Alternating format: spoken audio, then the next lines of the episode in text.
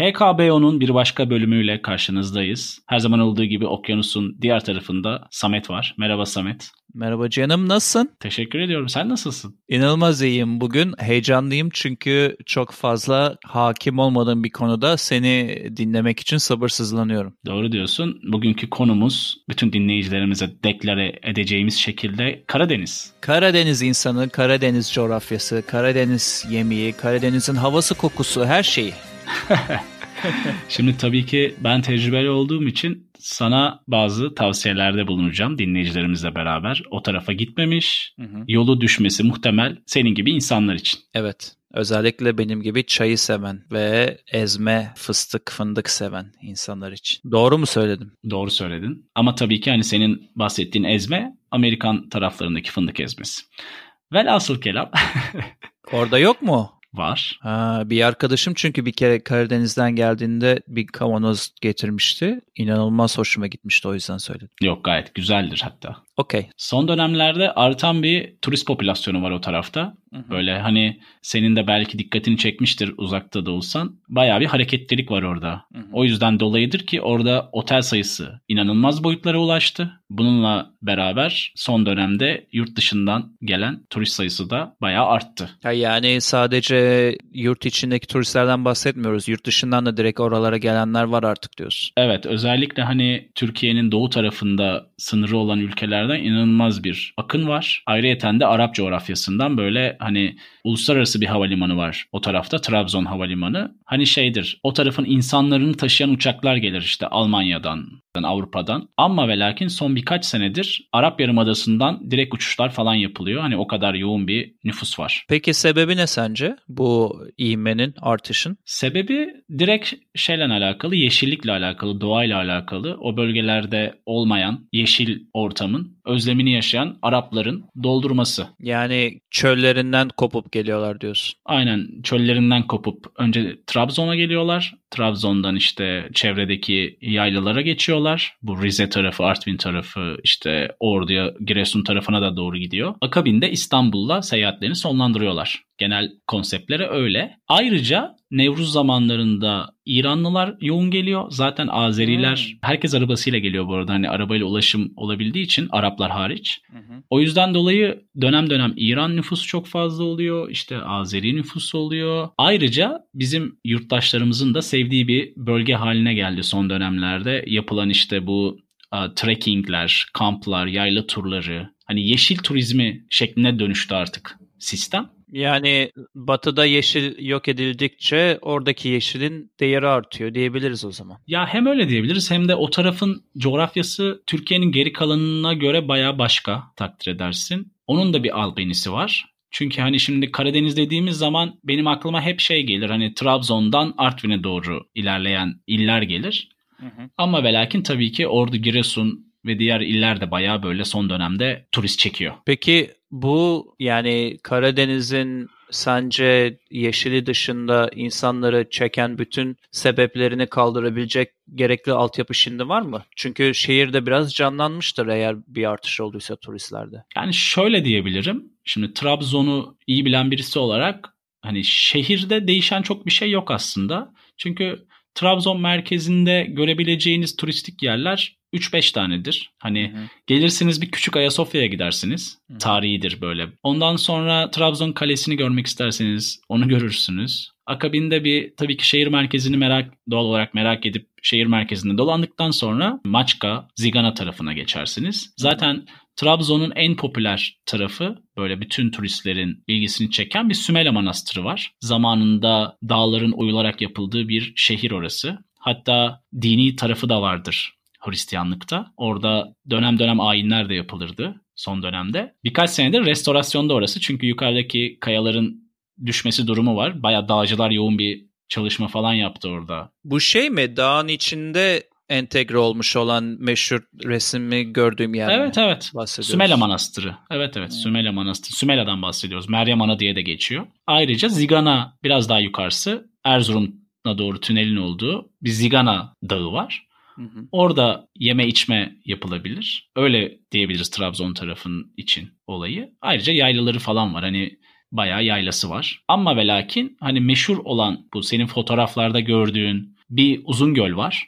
Hı hı. Bayağı böyle hani krater gölü olup son dönemde bayağı yapılaşmanın olduğu hani yapılaşma dediğimde bu tesis anlamında turist yoğunluğu arttığı için ve niteliksiz bir yapılaşma olmasından dolayı belli toplum içerisinde tartışmalar da oldu. Hani bu hale nasıl geldi diye. Gözden biraz düşmeye başladı yani. Ya benim gözümden düştü. Ben çok severdim. Eskiden beri hani küçüklüğümden beri çok gitmişliğim vardır Uzungöl'e. Böyle Hı-hı. çok kendi halinde salaş bir yerde orası. Ama dönem içerisinde bu Arap popülasyonuna hitap etmeye çalışarak orayı bambaşka bir hale getirdiler. Orası yerli turist için çok uygun değil bence. Hani konaklama için çok yer var orada da. Hı hı. Hatta yemek yeme, içme, dolaşma ama dediğim gibi hani o bakirliğini kaybetti diyebilirim. Onun dışında Trabzon tarafında da çok yayla var. Ama benim en sevdiğim ve hani sen geldiğin zaman seni götüreceğim taraf Çamlıhemşin tarafı olacak. Bu Ayder Yaylası'nı duymuşsundur. Son dönemde zaten hani kaçak yapılaşmaların yıkılmasıyla falan gündeme geldi. Bu kaçak yapılaşma dedikleri de tamamen turistik tesis. Hadi ya. Ruhsatsız yani çünkü orada kat izni yok ama insanlar kaçak olarak hani tesis yapıp daha sonra yıllarca işlettiler onu. Ama artık hani şehir gibi oldu orası. Artık bir dur dendi diyorsun. Yani evet göz yumulması hataydı. Şimdi insanlar doğal olarak mağdur durumuna da düşmüş oluyor. Orayı ben çok severdim eskiden beri ama son dönemde gittiğimde hani ilk gittiğim hissi almamaya başladım. Ondan dolayı ben yolumu Çamlıhemşin tarafında Ayder'e doğru değil de diğer yaylaların olduğu taraf var. O tarafa yani Pokut Yaylası'nın olduğu tarafa çevirdim. İnanılmaz keyifli yerler oralar. Ben seni oralara götüreceğim öyle diyeyim sana. Bu ara sıra resimlerinden gittiğin zaman gördüğüm böyle yüksek rakımlı tepelerde işte sisin çökmeye başladığı, her tarafın evet. yeşil olduğu yerler falan o o ovaların olduğu yerler oralar mı oluyor? Evet, gördüğün yerler oralar. Hani seni Pokut, Gito oralara, Gito yaylalarına götürmeyi arzu ederim. Bir de biz hep konuşuyoruz ya bu şehrin günlük stresinden kaçmak için işte benim açımdan Dutch Flat'ı söylüyorduk. Küçük bir yer, kaçıyorum, dinleniyorum, terapi gibi geliyor Hı-hı. diye. Öyle bir etkisi de vardır herhalde o gittiğin yerlerin Kesinlikle. diye düşünüyorum. Kesinlikle var, evet. Yani her şeyden kopmak için ideal bir yer gibi geliyor bana. Gördüğüm resimlerden en azından. Tamamen doğa içerisinde kendini bulman gibi. Hani kendine dönmen oluyor doğa içerisinde. Tabii ki benim dede evimin de o tarz bir yerde olduğunu düşünürsen hı hı. bayağı böyle kendi halinde senin sevdiğin dingin kelimesini burada kolayca kullanabiliriz. dingin bir hale geliyorsun. Peki bir şey diyeceğim. Bütün bu hareketlenmeler işte tesisleşme, Arapların birden bu işin içine girmesi, bir parçası olması falan. Bu yerel halkı düşündüğünde bu işe e, kucak mı açıyorlar? Evet herkes gelsin biz biraz İngilizce öğreniriz, biraz turist ağırlarız yoksa ya ben kendi halimde iyiydim niye bu kadar insan gelip gidiyor böyle bir sirkülasyon var mı diyorlar yoksa hı hı. E, herkes kapısını açıyor gel tanışalım e, işte misafirimiz ol mu diyor. Nasıl bir yani çok gözlemleme şansın oldu mu onu bilmiyorum ama nasıl bir şey var sence? Yaklaşım var. Şöyle bir yaklaşım var. Sonuçta hani müşteri veli nimettir yaklaşımı var. Bir de bu Avrupa Birliği fonlarıyla beraber desteklenen bir süreç oldu bu turizm tarafı. Hani bu turizm derken sadece hani konaklama olarak düşünme. Bunun bir restoran tarafı da var. Tabii. O restoran tarafı hani bayağı desteklendi. Avrupa Birliği ve Türkiye Cumhuriyeti Devleti fonlarıyla beraber. Bu aynı zamanda oteller hani ufak çaplı otellerden bahsediyorum. Onlar da desteklendi. Şu an mesela arattığın zaman Doğu Karadeniz bölgesindeki otel ve restoran hacmi inanılmaz boyutlara geldi. Ve genellikle de dolular. Yani arz, arz talep olayı. Biraz öyle oldu. Sonuçta hani orada yatırım yapabilecek pozisyonda olan insan sayısını da göz önüne alırsan bayağı bir hacim oldu. İnsanlar da buna yöneldi. Çünkü yaptıkları işlerin getirileri hani turizme göre daha düşük olduğu için İnsanlar turizme yöneldiler ve çoğu insanın bir işletmesi oldu. Öyle diyebilirim sana. Bir vizyon da geliştirdi. Çünkü ne kadar niteliksiz turist gelse de sonuçta hani şehrin bir dinamiği oluyor, bir yoğunluğu oluyor ve yaşadıkları şehir biraz başkalaşıyor. Öyle bir hale geldi. Yani bir anlamda onların da hem ekonomisine hem kültürüne hem de genel refahına bir katkısı olmuş oldu bu hareketlenmenin diyebiliriz Hı-hı. o zaman. Ya öyle oldu. Bir refah artışı oldu ama son dönemde biraz azaldı bu Arap Yarımadası'yla olan siyasi sorunlardan dolayı sanıyorum bu yıl biraz düştü turist oranları. Çünkü hı hı. bayağı acenta iptal etti Doğu Karadeniz Türkiye seyahatlerini. Zaten bu politik ilişkilerin önemi inanılmaz yüksek maalesef bu insanların destinasyonu seçmesinde. Hı hı. Çünkü hatırlarsan Rusya ile problemler yaşandığında bir Rus başkanının Türkiye'ye gezmeye gitmeyin bu hainlik derecesinde bir harekettir demesiyle buraya ziyaret edilen en yüksek ülkelerden biri Rusya iken bir anlamda sıfırlamıştı o yıllarda. Aynısı dediğin gibi o yerler için de geçerli. Çünkü hı hı. E, promosyon ve propaganda çok önemli. Bir ülkenin turist ofislerinde kapısındaki afişin hangi ülkenin hangi resmi olduğu bile önemli. Girerken aklında bir destinasyon olmayıp giriyorsan oradaki turizm şeyinin ajantasının sana hangi yeri tavsiye etmesi falan çok önemli. Bir de ben şeyi çok merak ediyorum. Diyelim ben Türkiye'ye geldim ve bir Karadeniz turu yapmaya karar verdim. Orada böyle dört gözle bekleyeceğim, tatmayı çok istediğim, başka yerde kolay kolay bulamayacağım bir yerel bir mutfağından bir örnek var mı senin aklında? Onu merak ettim. Yani o tarafta klasik olarak hani her yörenin döneri vardır biliyorsun. Artı o tarafta yiyeceğin pide baya farklıdır. Pidesini tavsiye hmm. edebilirim sana. Oranın kendi döneri de mi var? Ya sonuçta hani her yörenin kendi köftesi döneri olduğu için. Hmm, anladım. Bu Türkiye'nin her yerinde sürpriz değil ama pide olarak bayağı farklı diyebilirim sana hani lezzet olarak. Bu sürmene tarafı bu işte zaten biraz öncü Doğu Karadeniz tarafında. Yani diğer diyebileceğim yemekler tabii ki balık inanılmaz seçenek oluyor ve doğal olarak ufak balıklar burada biraz daha farklı Marmara tarafına göre. Daha lezzetli. Hamsi galiba başka ülkelerde kolay bulunan bir şey değil diye biliyorum yanlışsa düzelt ama var mı? Hamsi şey işte hani Rusya tarafında, Ukrayna tarafında ağırlıklı Doğu Karadeniz tarafında yani bizim bu tarafta hakim. Burada gör, burada görmedim yani o anlamda söyledim. Burada orada çok... görme şansı yok. Oradaki porsiyonlar büyük ya hamsi doyurmaz insanları gözünü. Aynen. Ya şey olayı var bir de hani bu turist niteliği ya da çeşitliliği diyebilirim. Zaman içerisinde zaten değişen bir şey.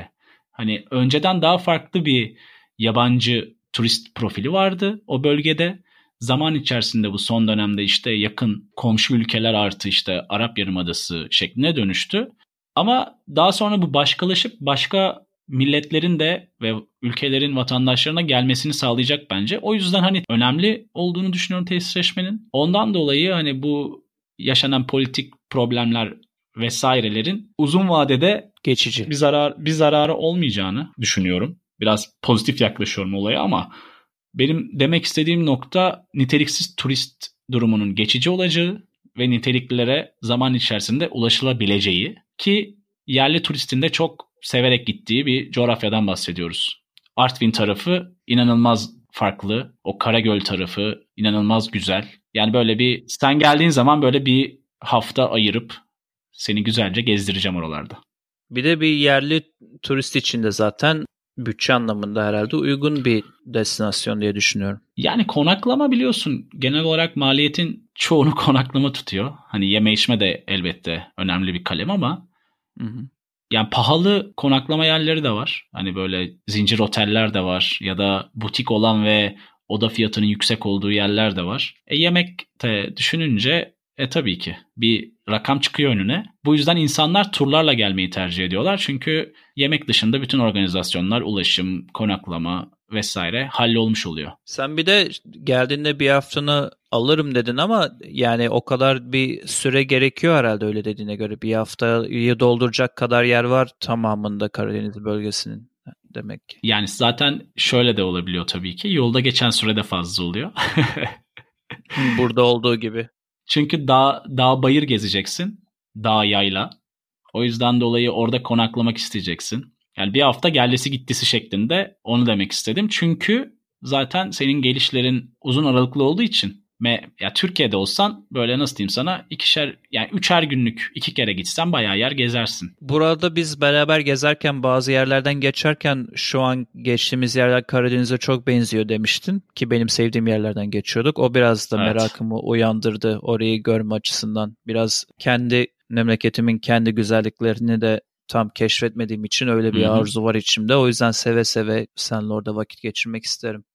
Ya bir bilenle gezmek her zaman biliyorsun. Büyük avantaj. Nasıl ben Kaliforniya'da avantaj yaşadıysam, o avantajı değerlendirdiysem sen de Karadeniz bölgesinde benimle değerlendirebilirsin. İyi biliyorum. Çünkü nereden Bedava baksan 3 seneye yakın. Aynen 3 seneye yakın o tarafta çalıştığım için çok iyi biliyorum yani. Peki eklemek istediğin başka bir şey var mı bu mini Karadeniz bölümüne?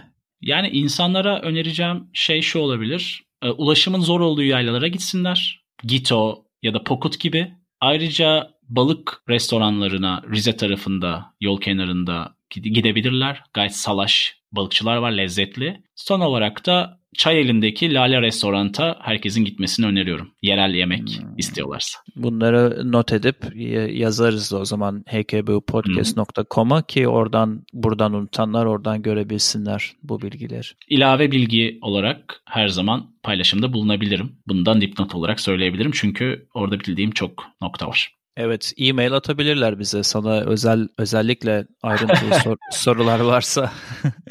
evet, öyle yapabiliriz. Peki ben fazla uzatmadan o zaman senin ekleyeceğin şeyler yoksa istiyorsan kapatalım diyorum yavaş yavaş. Ne öneriyoruz bölümüyle beraber? Bölümü tamamlayalım. Başlayayım mı? Başla buyur. Benim iki tane önerim olacak bu bölümlük Samet'ciğim. Bir tanesi Netflix'te ikinci sezonu yayınlanmış olan ve benim ilk sezonunu çok severek izlediğim It's the End of the Fucking World dizisi. Aa onu sen onu sen sevdin mi ya? Ben onu sürekli görüyorum ama hiç tıklamadım üzerine biliyor musun? İzle, güzel. Ve kısa, 25 dakika civarında bölümleri. Tavsiye hmm. ediyorum. Değişik yani hani. Değişik bir şey izlemek istiyorsan. Ama küfür ettin, o hoş olmadı. Ama böyle. İkinci ikinci önereceğim ise HKBU dinlencesi playlistimize Spotify'da eklemek istediğim The Organ'ın Memorize the City şarkısı gayet güzel severek dinlediğim ve Memorize the City diyerek Doğu Karadeniz'e atfettiğim bir şarkı olsun. Benimkiler bu kadar. Peki. Ben aşırı nostalji bir öneride bulunuyorum. Geçmişe bir yolculuk yapmış olacağız. Şimdi herkesin chat diye hatırlayacağı Back to the Future geleceğe dönüşten Michael J. Fox'un aslında aynı yıllarda çektiği ve fantazi bir tarzı olan Teen Wolf filmini öneriyorum. İnanılmaz tatlı bir film. Geçen gün aklıma geldi diye Lori hiç izlememiş. Eşim ona açtım beraber akşamüstü yemek yerken izledik. Onun çok hoşuna gitti. Bayağı böyle e, keyifli. 85 yapımı. E, hı hı.